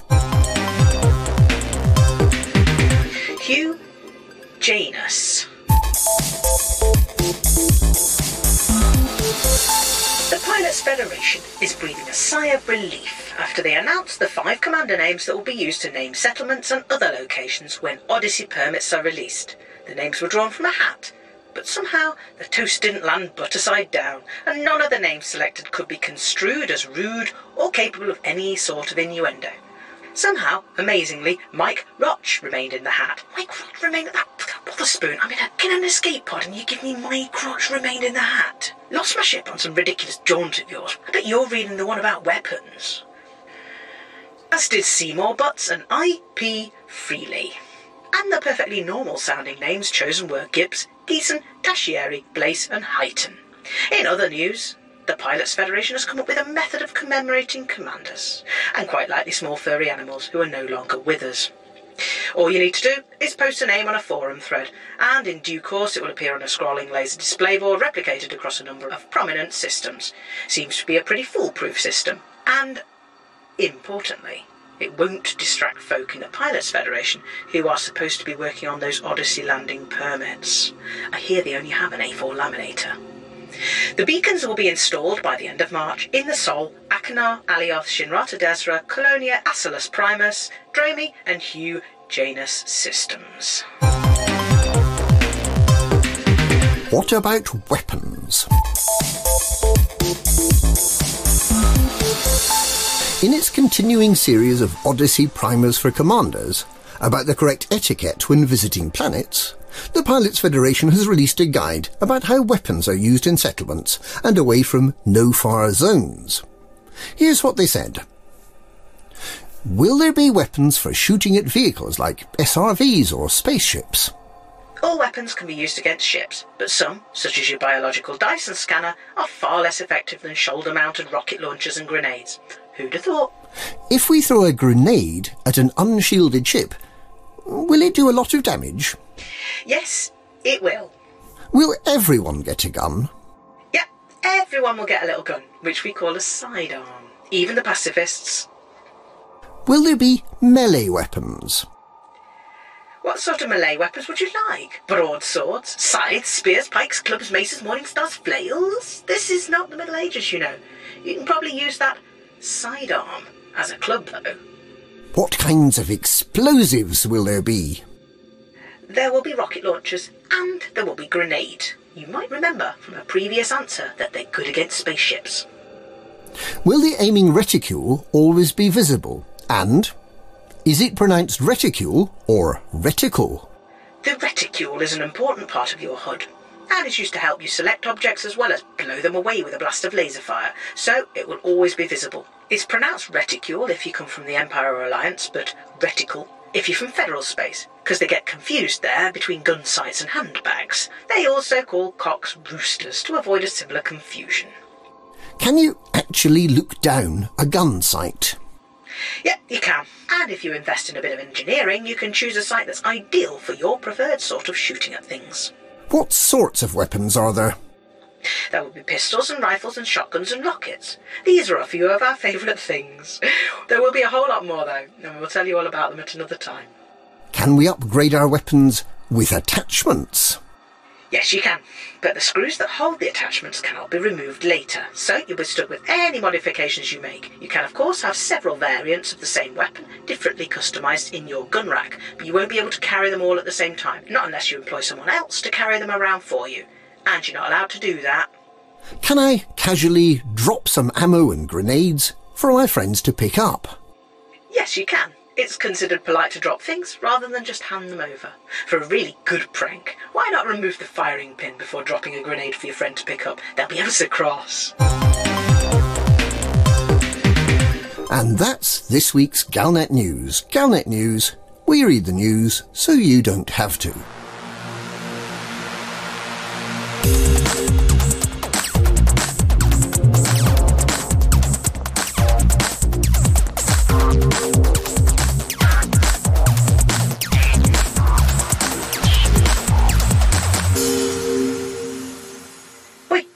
Osborne, you are going to get me out of here, aren't you? NATO